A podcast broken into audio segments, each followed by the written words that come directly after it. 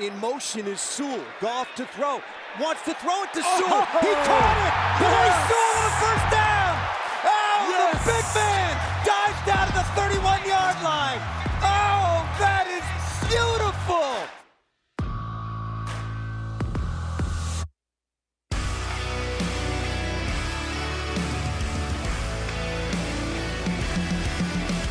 Welcome to the Twentyman the Huddle podcast presented by Microsoft here in Phoenix at Radio Row at the Super Bowl.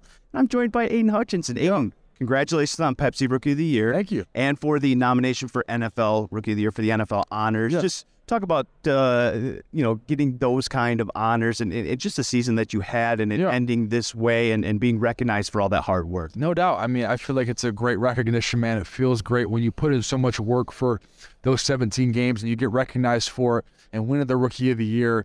That was great. And now we're going for Defensive Rookie of the Year. Yeah. So, man, I'm fired up. I'm super grateful and um, really just, just, just blessed.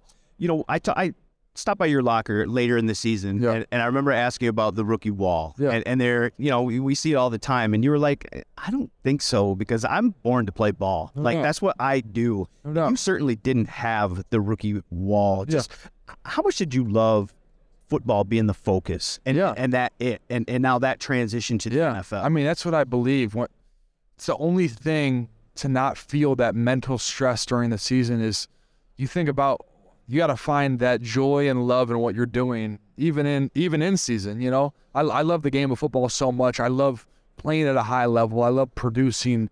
Um, you know, it's it, it gives me so much joy. So having to look forward to things like that made that rookie role not even not even a thing. You know. you know, it's one thing to stay home and, and, play for your hometown team. Your jersey was the number one selling jersey in, Yeah. in, the, in the state of Michigan, but Yeah.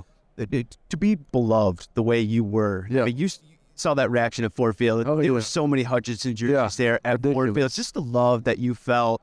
And, and then to be able to to produce the way you did for them, Yeah. just how rewarding was that part of it as well? It's it's amazing, you know, ha- having those fans. Those those Detroit fans are something else, and they're so supportive. Even when we were one and six, even even at that moment, they, they were still coming out. Hutchinson jerseys were there, screaming, still wanted it all, and that's what I appreciate the most about them. You know, because Detroit fans have been through the they've been through the mud, man, especially these past few years. So. Um, I hope, um, we're just hoping to turn this ship around. And I think we have, and now we just got to press on the accelerator. Look, when Detroit took you number two overall, we knew the sacks were coming. Yeah, yeah, Picks, yeah. Where they, I think you did one passer a pro on your pro day at Michigan. Where, where did that stuff come from? Where did that come from? I I played tight end in high school, so I got those little natural high hand-eye coordination ball skills. But um, I don't know. God, What's that? What's that? That feeling has to be great. Oh, right? I mean, great. especially the last one when you're Yeah. open field like that. You just get it. You see I open space. I mean, know. that- big guys don't get to run with interceptions. Oh, my God! I mean, how fun was that part of it? It's so it's so much fun. It's so it yeah, being able to produce in all aspects of the game, which I did this year. It was freaking awesome, man. It was so cool. like catching interceptions. I, I got all the balls at my house right now. Like still it's got 'em? so cool. Oh yeah, I kept them. I, I I just I love it all, dude. I love it all.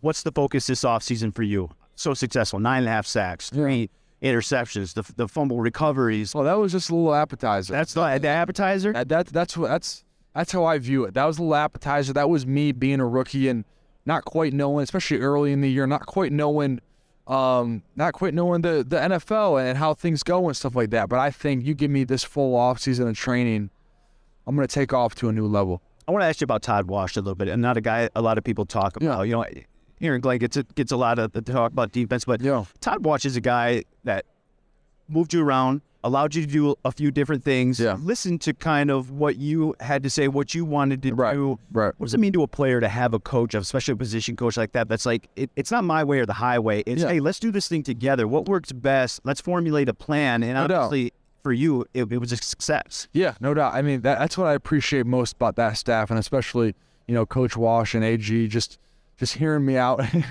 and listening to me about some of the things I wanted to do and some of the places I wanted to be.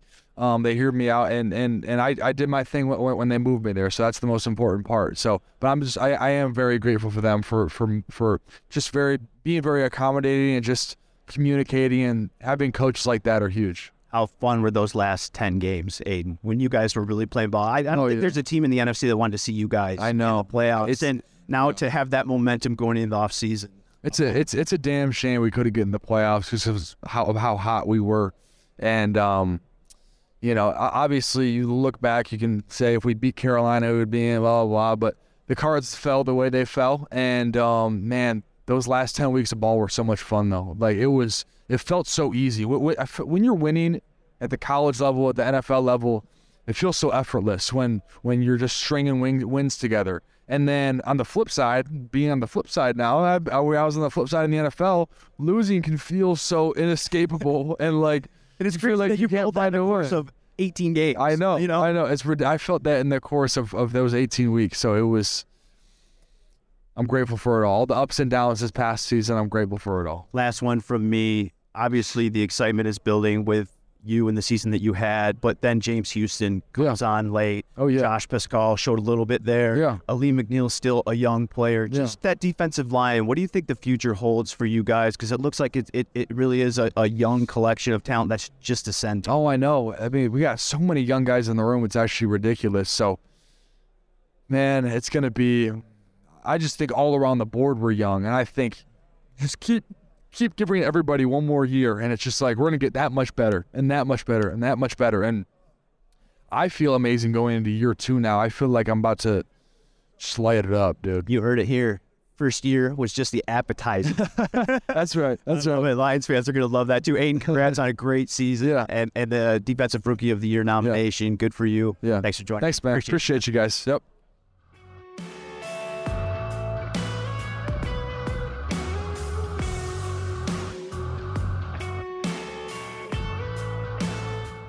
Welcome back to the Twentyman the Huddle podcast presented by Microsoft back here in Phoenix Radio Row. Glad to welcome in Nate Burleson. Nate. What's up, baby? Congratulations on everything, man. I got to say that first off. You were always one of those guys when you were in Detroit that was, you could always count on. Mm. You were always available to the media.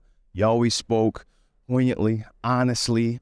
And I know us guys, and now that you're in the media, I know you can appreciate guys like that that are just always available, always honest always speak their mind. And you were one of those guys. You were one of those true guys. And so I'm going to start this first by a thank you and oh, appreciate man. it. And just, did you ever, when you quit and you decided you wanted to do mm. this, did you ever? That's a good question. You know, imagine you had this kind of success. Uh, first, let me say thank you. I appreciate those kind kind words. Uh, I will receive those words. Um, and I want to say I appreciate you, man. You were one of those individuals that um, gave me faith in the other side of media. You know, because there's some some horror stories where players develop relationships and they realize, you know, the same people that built them up will tear them down. Um, you were always honest. When it's time to be critical, you were. I mean, when it's time to give praise, you did that. So I just want to say I appreciate you. It's great to see your brand elevating, and I hope that you continue to get the shine and love that you deserve because you put in work, man. And I, and now being in this business on the other side of it, I know about those long days and short nights, man. And you've done that for a long time. So thank you. Appreciate you. But um, yeah, I, I, didn't think that I would have this type of rise so quickly. Um, but you know, it's it's all relative. You know, people look at me and say, "Wow, man, it seemed like you just retired," which I did in 14. But since then, I have been putting in work, um, and I've been trying to like sharpen every single tool that I have in this space. Um, and even before that, like I was working in media with every team that I played on. So, um, you know, this has been a build up to where I am in my career now. And I don't take it for granted. I wake up every day with the same type of enthusiasm and energy. I'm the first one on the set. I'm putting in the work, and um, and it's funny, man. I was chasing these Lombardi trophies, and I had this void in me for so long because we didn't win, and now I'm winning Emmys. Yeah, which is pretty surreal, and and I'm blessed, man. You are. Let's talk talk about Detroit a yeah. little bit because I know Detroit. I know you always have a, a soft spot One hundred percent for Detroit, 100%. and and to see what Dan Campbell and Brad Holmes are building there.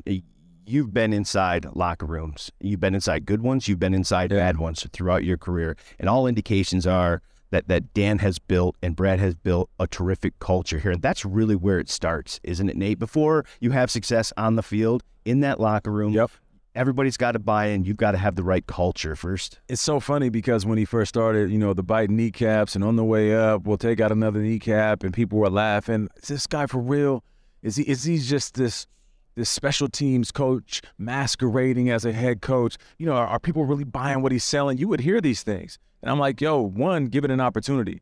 And who are you to judge from the outside in if you don't know how the locker room is responding to this man? And then once you start seeing the players respond, that's the mark of a good motivator. Head coaches are so many things, right?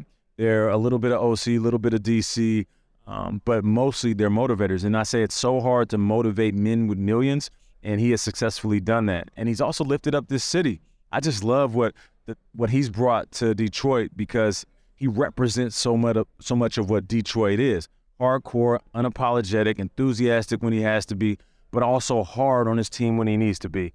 Um, you know, I saw Jared Goff last night, and uh, we were at the honors backstage, and there's a bunch of guys there, and I shot over to him though, and I just wanted to tell him thank you. I was like, you know, you put Detroit on your back, and you were another guy that proved a lot of people wrong. I mean, that trade, it looked bad for what Detroit was receiving because of the perception Right. of the trade, and then the immediate success of Matt Stafford.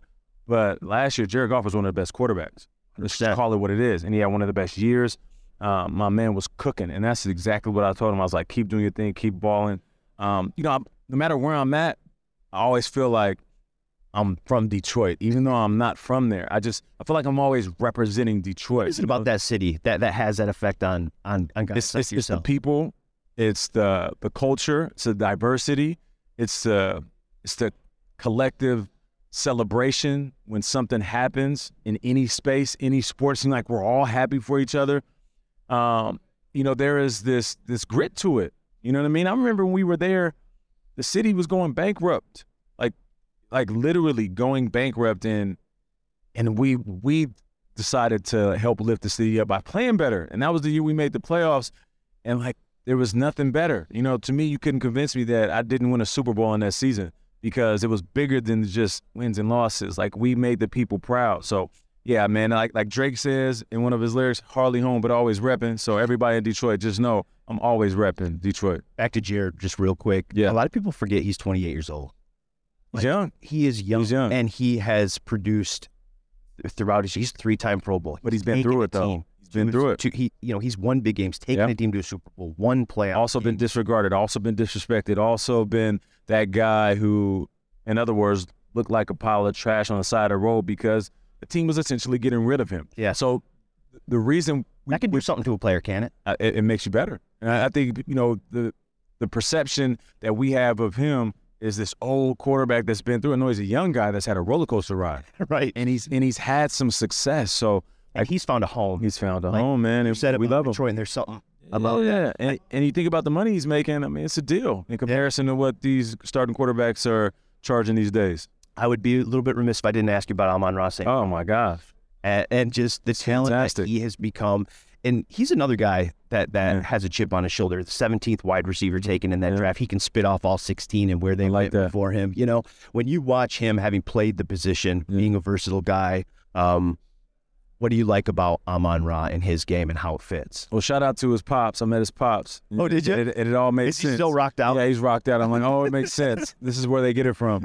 Um, but I, I like him because he can do it all: outside, inside, take the top off the coverage, run the jet sweeps, reverses, use him in trick plays.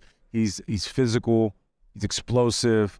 Um, you know, he just adds an element. Like when he's not on the field, there's a big difference. So for me, I, I just think a guy like that, one, you have to keep him around. You got to pay him. I remember a long time ago, I was like, yo, he's gonna get paid. Everybody's like, what? They're like, who? I'm like, Amon Say Brown, the, the the sun god, you know, the Egyptian sun god. Yeah, him. Amon Ra, and he's and he has proven to be one of the better wide receivers. And I'd be remiss if I didn't mention Jamaal Williams. I, I mean, those two guys. Had him on the pod. Yeah, This week, he's he's dope here. He's dope, bro. That's my guy, man. And, and those are two of my favorite players in the NFL. Forget about Detroit Lions players. I love those two dudes. just where this team is headed. We'll finish off with that. Yeah. You know, we talked about you know, the, the three thirteen and one in dance first year, but you're building culture, right? Yep. You're getting the right guys there. Yep. You improve that to nine and eight, and you look at the St. Browns, you look at the Penei Sewells. Aidan Hutchinson, all these young Guys are all these young guys that are now becoming the core pieces. Cornerstones. Where do you think this Detroit Lions team is headed in 2023 and beyond? Take the North. Take the North. That's it. That's the goal. Take the North and then move on to the playoffs and punch some teams in the mouth. Um, you know, things are, are going to shake up in the in the NFC North.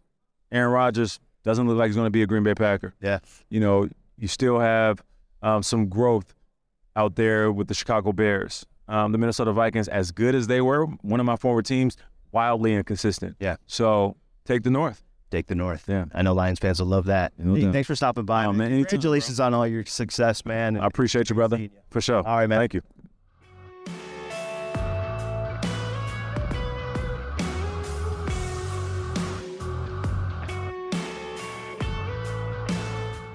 Welcome back to the 20 Minute Huddle podcast presented by Microsoft here in Phoenix, Radio Row. And I am joined by eight year NFL veteran offensive lineman Geoff Schwartz. Geoff, thanks for joining me. Yeah, glad to be here. Well, you know everything offensive line, Yes. so I'm glad you stopped by. We're going to talk because obviously that's a huge topic in Yes. Detroit with what they've built up front along their offensive line. Really, you talk offensive line to their totality, Philadelphia Eagles, and, and really Detroit's in that Yes, mix too. certainly. Just when you have an offensive line that's got really four Pro Bowl caliber players on it, I mean, just, just what does that mean for the offense? What can you do as, as an offensive coordinator with Ben Johnson? Anything. Like what you can do, right? Like it allows you to do so many different things. And in the run game, obviously, the Lions' run scheme is so multiple, right? They do so many different things well. So you really can't game plan for okay, we're just going to be we're facing a zone team, right? We're facing a, a, a gap team. But The Lions are running zone, they're running wham, they're running powers, they're running all these different things each week. So it makes it difficult for defense to see everything that's happening, and then also messes with their keys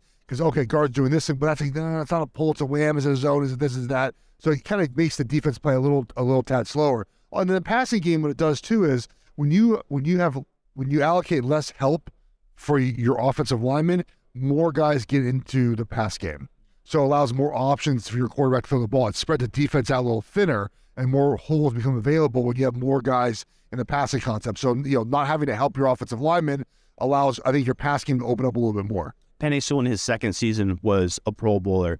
I think we can both agree Taylor Decker is annually one of the top five, six, seven left tackles in football. Just what does it mean when you've got two bookend guys like that Yeah. that are that are some of the best at their position? Well, as I just mentioned with the help situation, right? So you don't have to help those guys. So it allows a running back and tight end now instead of helping to be part of a pass concept. And what it does, obviously, if you have those guys in the pass concept, it pulls away, you know, pulls help to them maybe or not to them, and guys are more open if you kind of you can layer your passing concepts like that. But also too, we, we often know that pressure up the middle, right, from the middle can really hurt quarterbacks. Well, now if you trust those offensive tackles to do their job, the three inside guys can really be three on two. So it allows you to funnel that in the middle and keep that very firm.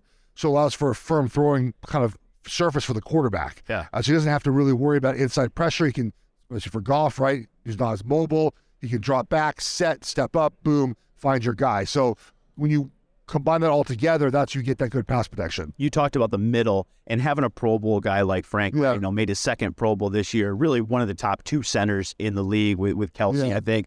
When you've got that position locked down, I mean, he runs the Right. show there. Right. I mean, all the, the the checks and Yeah. Uh, and protections and stuff like that. When you've got a Pro Bowl caliber center, how does everything else just kind of fall in line?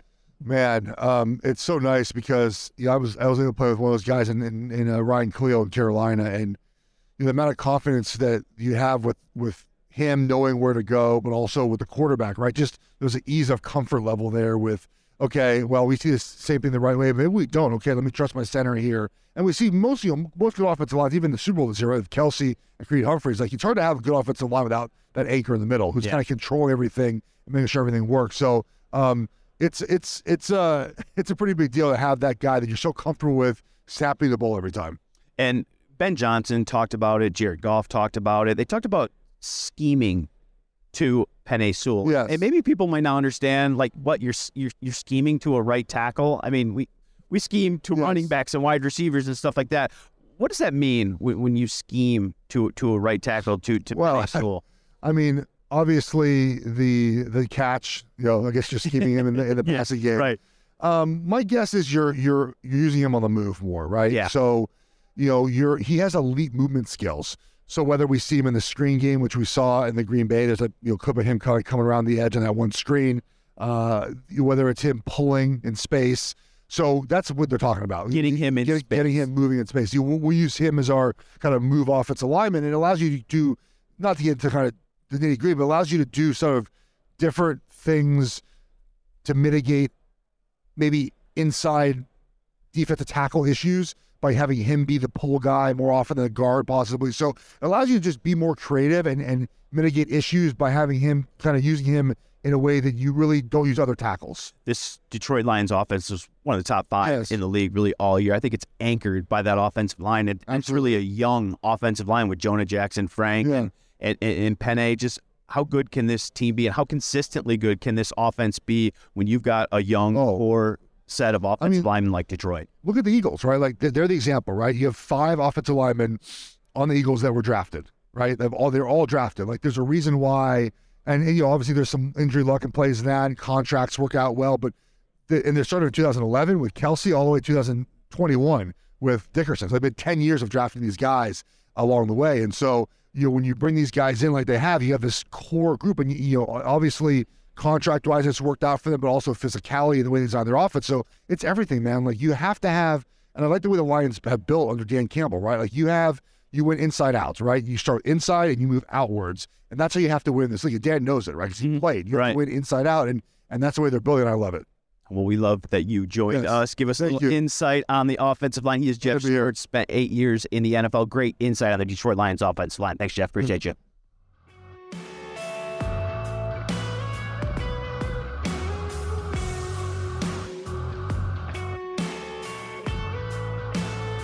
Welcome back to the 20 Minute Huddle podcast here at the Super Bowl in Phoenix. And I am very happy to be joined by Steve Palazzolo and Sam Monson, PFF NFL podcast. You guys do a great job with that podcast. And let's get right into it. Let's talk Detroit Lions because obviously uh, you guys are, are, are some of the experts, the inside the numbers stuff. And, and I guess just postseason, looking at PFF, I noticed the offensive defensive rankings. And let's start offensively.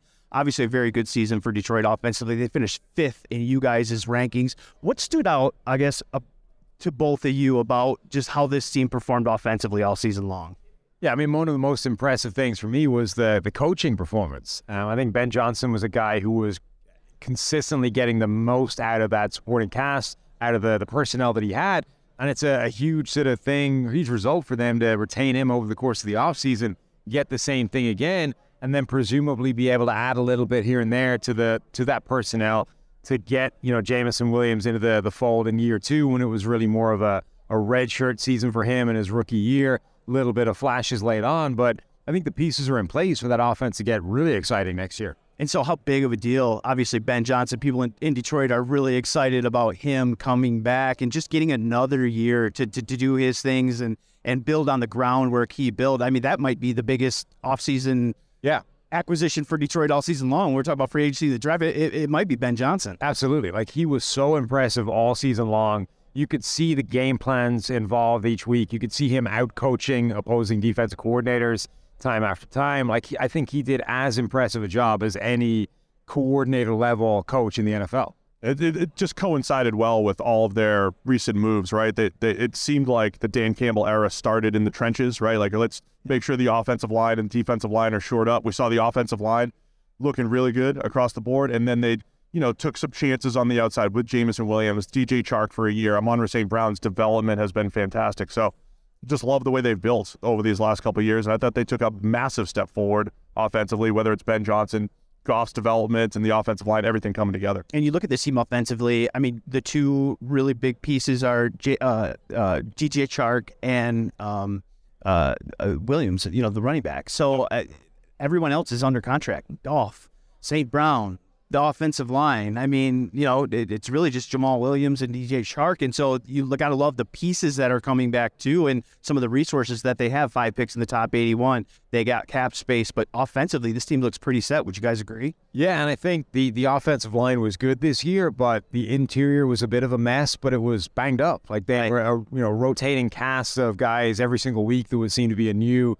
guard combination, and, and those guys struggle in pass protection a little bit. But if they stay healthier on that offensive line next year, that's immediately again another potential upgrade from in house without having to do anything. All right, let's flip over to the other side of the ball. When you talk about Detroit Lions and some of the struggles they had this year, specifically early in the season, it was that defense. I mean, it was historically one of the worst defenses in football the first seven, eight weeks of the season. They got better as the year went on. I think they figured some things out. They changed some things schematically, uh, allowed guys to do some different things, and, and they were much better down that eight and two stretch. Uh, but the, the, still, they finished 28th um, in you guys' uh, site, you guys' rankings. I guess maybe what was the biggest thing that jumped out to you? Maybe let's split this up and go beginning of the season and second half of the season. What were maybe some things that were that were different for you guys? I mean, it, when you start with 28th on the year, of course, it, it incorporates the entire season, right? Yeah. They were historically bad, so that that does get baked into there. I think the secondary was, you know, one of the one of the places where you just couldn't rely on them early on, right? You, there's there's still no uh, number one corner that you just completely trust, right? Jeffrey Okudah made some, you know, took some strides this year, but just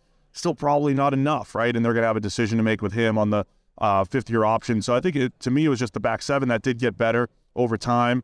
Um, but that coincided with the pass rush getting better, right? More consistency from Aidan Hutchinson, James Houston stepping up. Uh, they found some players up front there. So I think they played much better in the trenches down the stretch, and that helped, I think, everything defensively. Yeah, I think a lot of those young guys really stepped forward over the course of the second half of the season. I mean, Hutchinson um, had a great rookie year overall, but in the second half of the season in particular, he had a genuine rookie of the year, all pro kind of season. When he, I think I forget what the week is, but like week 11 onwards, something like that.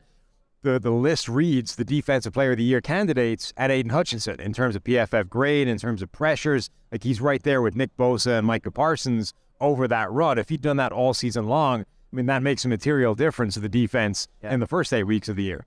And that's tough though too, right? I mean, everybody expects a number one, number two pick to come in here and do this, but I mean, it's such a big jump, guys, Yeah. from college to the pros, right? And sometimes it just takes a little bit to figure it out. I think James Houston is a perfect example of that. Here's a guy that was on the practice squad. They started to see some things in practice, and then they got him involved, and and you know, look what he did. You you find a diamond in the rough, but you got to give some of these young guys some time, you know, sometimes too. And I think maybe that's part of the the the big, like you said, Sam, part of the big transition from the first half to the second half is some of those rookies just grew up a little bit, right? And Yeah. you have to expect that with some of these. we, Yeah. even though Hutchinson was supposed to be the number one overall pick and falls to number two, we always said, hey, he's not really a Bosa. Yeah, you know, he's not really a Myles Garrett or a Chase Young type of prospect. A lot of those guys pretty much hit the ground running, or a Von Miller hits the ground running, and they were almost dominant from day one. But even like a Khalil Mack took about a year to really get going and become what he was. So, you know, taking about essentially half a season for Aidan Hutchinson to um, take that step forward, become a better pass rusher, that's pretty standard, even for some of the better players. I know it's mock draft season and that's the craze, but people sometimes forget free agency comes before the draft. I know you guys on your site recently released the, the top 100 free agents. I'm just curious when you look at the totality of this free agent class, where's it? Where's where do you guys think it's it's strong? Maybe a, a few position groups that you think are, are, are teams are going to be able to find some really quality guys, not just day one, the big money guys, but maybe into into the you know the second week of free agency as well. it's not great overall. I'll just say that. Like the, the free agent class is lacking some of the big names. Um, I think interior defensive line is an interesting spot where you can at least get reasonable players, and then you know the NFL. Uh, some teams have decisions to make on guys like Quinnen Williams and Jeffrey Simmons. So that, interior defensive line is a place I think the entire NFL. Um, there's available players and players get that are about to get re-upped this year, and then the draft itself is pretty strong. So I think that's a, a pretty solid spot overall. Yeah, I mean, I think it's a weak class overall, um, but I think there's a lot of good players in it. It's it's the kind of class where you're very unlikely to solve, you know, a problem spot in this free agent group, but you can add a lot of important, you know, starting caliber players or sort of valuable role players to a team that needs a little bit of help or needs to, you know, improve a certain area by a, a percentage. Like there's a lot of good players available. They're just not the ones that are going to come in, you know, be the high price solution to fix an area of the team. Brad Holmes has always been a guy that values, you know, signing his own guys first, you know, taking care of those guys that were pieces down the stretch. So it maybe sounds like this is maybe one of those years where you can get some help, and they obviously need some help. What you talked about, Steven, secondary and, and defensive line, I think they're going to look to improve that along the interior as well. But, you know, maybe signing some of their own guys, the DJ Charks, the Jamaal Williams, some of those guys, maybe this might be the year for that because it's not that high priced, high end class. Yeah, and look, we love to talk about free agency. We love to talk about the draft, but like my favorite move last offseason that I keep raving about all week here because we're at the Super Bowl was the Eagles waiting for James Bradberry to get cut and then picking him up for pennies on the dollar to be a starting corner. So, as much as we love to talk about the exciting plays, this feels like an offseason for creativity, for maybe some trades. Free agency, it's easy to like look at a list of players and saying, here's what's available. But I think the GMs that are getting a little bit creative finding teams that are moving on from players, that's where there's going to be a lot of movement this offseason. and and just trades across the board. I mean, we saw last year that all the interesting movement for wide receivers was these trades for first round picks. And, Yeah. You know, maybe that is the route with a free agent class that isn't necessarily amazing. If you do want to completely transform or overhaul a position group, maybe you go looking to spend a first round pick in a trade and bring a guy in that way. All right, I want to put you guys on the spot a little bit. Let's talk about the NFL draft a little bit. I want you guys' top three position groups that you think just overall, not maybe not so much just the talent at the top, but depth. Just where you think three position groups where this draft, if you're looking for this, a team's going to be able to find one, not just at maybe say number eight or number 18, but um, you know, into the second round, into the third round, you're going to get some quality guys in what position groups? Let me start with this one. The position that we hate the most, running back, is loaded. I mean, it's really. I look at markets, which is the draft and free agency and potential cuts. The market for running backs, there's a lot of available free agents, and um, the draft class is loaded. So I think running back with Jamaal Williams, you know, not under contract. Do you want to pay him a lot of money? Maybe not, because I think there's going to be really good players to get in the middle rounds. D'Andre Swift entering the final year of his rookie deal as well. So that could be a sneaky need in Detroit. Running back. Um, and then I think the perimeters. I think wide receiver is not going to be talked about as a great receiver class because it's another year where, you know, there might not be a Ja'Marr Chase, there might not be a Justin Jefferson, but I think there is quality throughout the entire gr- group and it goes pretty deep. And then I think corner is another one. Corner's solid. A ton of those guys. And corner's one of those flavors, you know. Detroit fans just got a little bit excited when you guys said corner back there because obviously that that's a need which you talked about off the top. You guys are going to be talking a lot about the corners because Yeah. I think uh, every single year we say, hey, there's no true order when it comes to cornerbacks. That's going to be this season. You know, some people are Joey Porter and Cam Smith, and there's all sorts of names that are going to be thrown around, maybe fringe top 10 in the middle of the first round. There's a lot of first round caliber type of cornerbacks here. All right, let's finish with this, guys. Uh, obviously, Detroit is one of those teams 3 13 and 1 in Dan Campbell's first year. Started 1 and 6, wasn't good, but really was one of the hottest teams in the NFL the second half of the season. Just missed the playoff spot. And so, with another offseason with some of the young talent that they have, I'm just curious what you guys' overall thoughts are of the 2023 version of the Detroit Lions. Now, obviously, this is before the draft, before the free agency. So, there's a lot that has to go into this. But with what you guys see with what they have, um, what they've built, some of the core pieces. I'm just curious what you guys think of the 2023 Detroit Lions and, and, and their potential in the NFC. I mean, just based off that description of, you know, three wins, almost make the playoffs, like the next step is, particularly in this division, you've got to be looking to win it. I know Minnesota had a great record this year, but all the way throughout the season, everybody sort of said this is not that good a team. Like they've kind of caught the good end of all these single digit wins. Um, Green Bay weren't as good this year as people thought they would be. The Aaron Rodgers thing is still up in the air. Maybe he's not even playing there this year. This, this is, you know, a Detroit win for this division is something they should be looking for. And, and I just love what we talked about before. They started in the trenches, and to me, this is an off season for the shiny objects, right? As, as good as the offense was, and I love Amon St. Brown and some of the speed that they've added, continue to add to the receiving core. I wouldn't hate if they were in the mix for one of those veteran receivers that you could trade for. I wouldn't hate that at all. That's how you win. That's how you win with Jared Goff at quarterback. Get as many playmakers as possible at receiver and tight end. Get some corners into the building, and that's how you go and you know build upon that good foundation that they've started. Steve, Sam, great stuff. You guys be sure to check out their podcast, a PFF NFL podcast. They do a great job over there. They know everything college, everything pro. So make sure you go check that out. Thanks, guys. Appreciate you taking the time. Thanks for having me.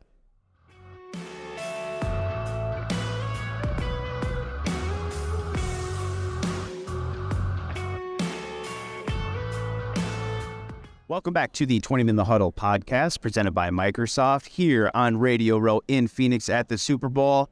Look who stopped by. Jerry Jacobs, quarterback for the Detroit Lions. Now, Jerry, you brought the energy on the on the season uh, podcast, so I'm expecting this to be. You know the energy good. I had Jamaal yesterday, so you got a tough act to follow. Yes, I, I But let's start with this, uh, uh, uh, Jerry. 55% completion percentage against you in your coverage, one touchdown allowed, 74.9 passer rating when teams threw your way. I mean, you balled out. I mean, when you came back week nine and, and really you know started playing defense, you were the most consistent cornerback on this Lions roster. How would you evaluate the season? Oh man, uh, I love that season. Uh, it didn't go how we wanted, but um, everyone played I think pretty well um at the end of the season. Um, but I um evaluated like we still got some things that we got to you know do better to make the team right. But um, overall, I just think we all came together to realize what we need to do to win. Like, and I think we got we hit that point when Yeah. so, you know know what to do. So um, I'm just ready to get back to get back with the guys, get back the same chemistry. and I'm just ready to get it rolling because I we know what it takes to win, and I think we know how how, how to do it now. You know, this is going to be a little bit different of an off season Mm-hmm. for you. When you talk about players making that the biggest leap is usually from year one to year two. Yes, you were rehabbing Yeah, I during that time. You know, I mean, you hurt your knee in December, so you didn't get kind of a true off season. Correct. How much are you looking forward to this off season to have kind of that true off season for you? Man, I'm looking forward to him. Um, I, I've been training since I've been training since I got out of um Detroit. Um, just because I know I wasn't playing at my full hundred percent. Yeah. So I'm ready to come. Um, I'm just ready to get back in Detroit um for the spring workouts and you know get it going. But um, this off season is just like really weird because you know last season I was just doing a lot of rehab in Detroit, but now it's like I can travel, do things like this. I can um still work out. Like so I'm enjoying it, but at the same Yeah. time it's a blessing. Just I can have a, a good one off season. you know? What's the big focus for you this offseason? When you went through the film, when you looked at your game, Okay. eh, what was maybe one thing you were like, okay, I think this is one thing I kind of want to maybe focus on, or or is it just the totality of it? Is is there one thing you kind of focused on? Man. I guess what's the what's the focus this offseason? Sir. you? Soon um the season hit, I just knew one thing that I really needed to go tell my DB my DB trainer, and I think it was finding the ball, cause I'm there every time like, and I just told him like soon I ended the season, I called him like, hey, if you can help me find the ball, we'll be millionaires around here. And that's just the honest truth. Like I'm there, but it's like I wasn't really trusting my knee, so uh, we've been working on that a lot, breaking all that. But uh, finding the ball is the most important part of my game right now. Because it is true, right? I mean, you look at the guys who make the Pro Bowl, you look at all those things, it's interceptions. That's all it is. right? I mean, the numbers that we talked about at the top, to me, those are truer numbers, but the casual fan sees interceptions, you know, all and, and, and Kerby. And, and, and, you know, terrific rookie season, got those four interceptions, and that's why he was a PFW rookie of the year. It, it's those numbers, right? So that's the biggest difference for you is just getting those things. And it, it's funny that you said it because. Darius Slay, when he started his career, said the exact same thing. He had great numbers, considered one of the best cover corners, but didn't have those interceptions. When those interceptions started to come, Look at him now. look at him now. Look so at that, that is the big thing. Do that yes, sir. You know, obviously they're gonna. You know, Brad's gonna do everything he can do to improve this football team. Yes, sir. And Yes, sir. you know, you got to expect that that's going to be in the secondary as well, and probably free agency, probably adding in the draft too. How much do you welcome that competition, and and and, and how that can make that room better overall? Um, man, I'm looking forward to who he um go get in the free agency or in the draft. Um, you know, I ain't scared of competition. I love it. So it's just gonna bring the fire to the fuel. But um, I'm just ready to. I know the guys you're gonna bring in is gonna be ready to compete and help us win, and that's what we need in the secondary right now. So there's no knock on you know nothing like that. We're gonna compete at the end of this football. That's what I play. But you know, I compete every day, so I'm ready to go. You know, one thing about Aaron Glenn though, he said that you're one of his favorite players on the roster. He called you a dog. What does that mean to you? It means a lot. Um, just because it, I, I I told him um I don't like giving up touchdown, giving up catches. And the first day I told him that he like you're a dog, but it's not even about that. He just know I'm a, I'm gonna give him my all every Yeah. time. I'm gonna compete, no matter if I'm hurt, I'm still gonna compete. So just hearing my defense coordinator call me a dog, and Aaron Glenn is a Pro Bowler, you know, I'm finna be a Hall. Yeah, man, I, that means a lot. So I'm just taking it in and keep going.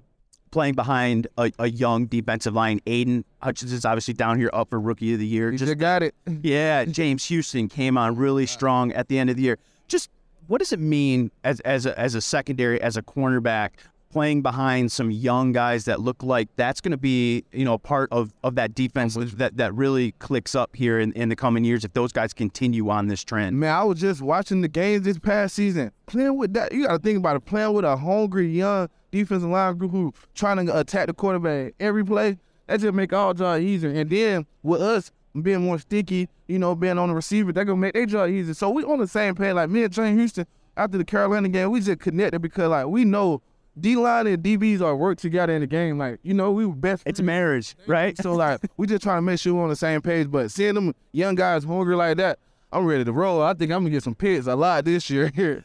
how much are you looking forward to getting things rolling? Now, obviously, you got to take your time. You got to get your body right. Mm-hmm. But at nine and eight, the way you guys finished, I don't think anybody in the NFC wanted to see you guys in the playoffs. And so to take that momentum into next season, how much are you looking forward to building upon this year and, and really taking this thing to the next? I'm ready to start it from game one. I, I, I don't like how we started from game six, but hey, we finished strong. But I'm ready to start from game one, and it started in training camp. So I'm ready to get back. Uh, I know I got to get my mind off it right now, but I can't. It's just football. That's what I love to do. And, uh, Detroit is where I want to be, so I'm ready to get back out there and do my all. So I think it's gonna be important for us to start early in training camp, then move on to preseason, and you know go from there. A man of his word. He brought the energy on the Twentyman huddle. Sir, you know, podcast. you know, I got every time. Jerry, thanks so much for taking the time, man. Enjoy the week. Enjoy the off season. Get to work. Come back and we'll talk in OTAs. Appreciate you, man. Thank you so much. Tim. Thanks, Jerry.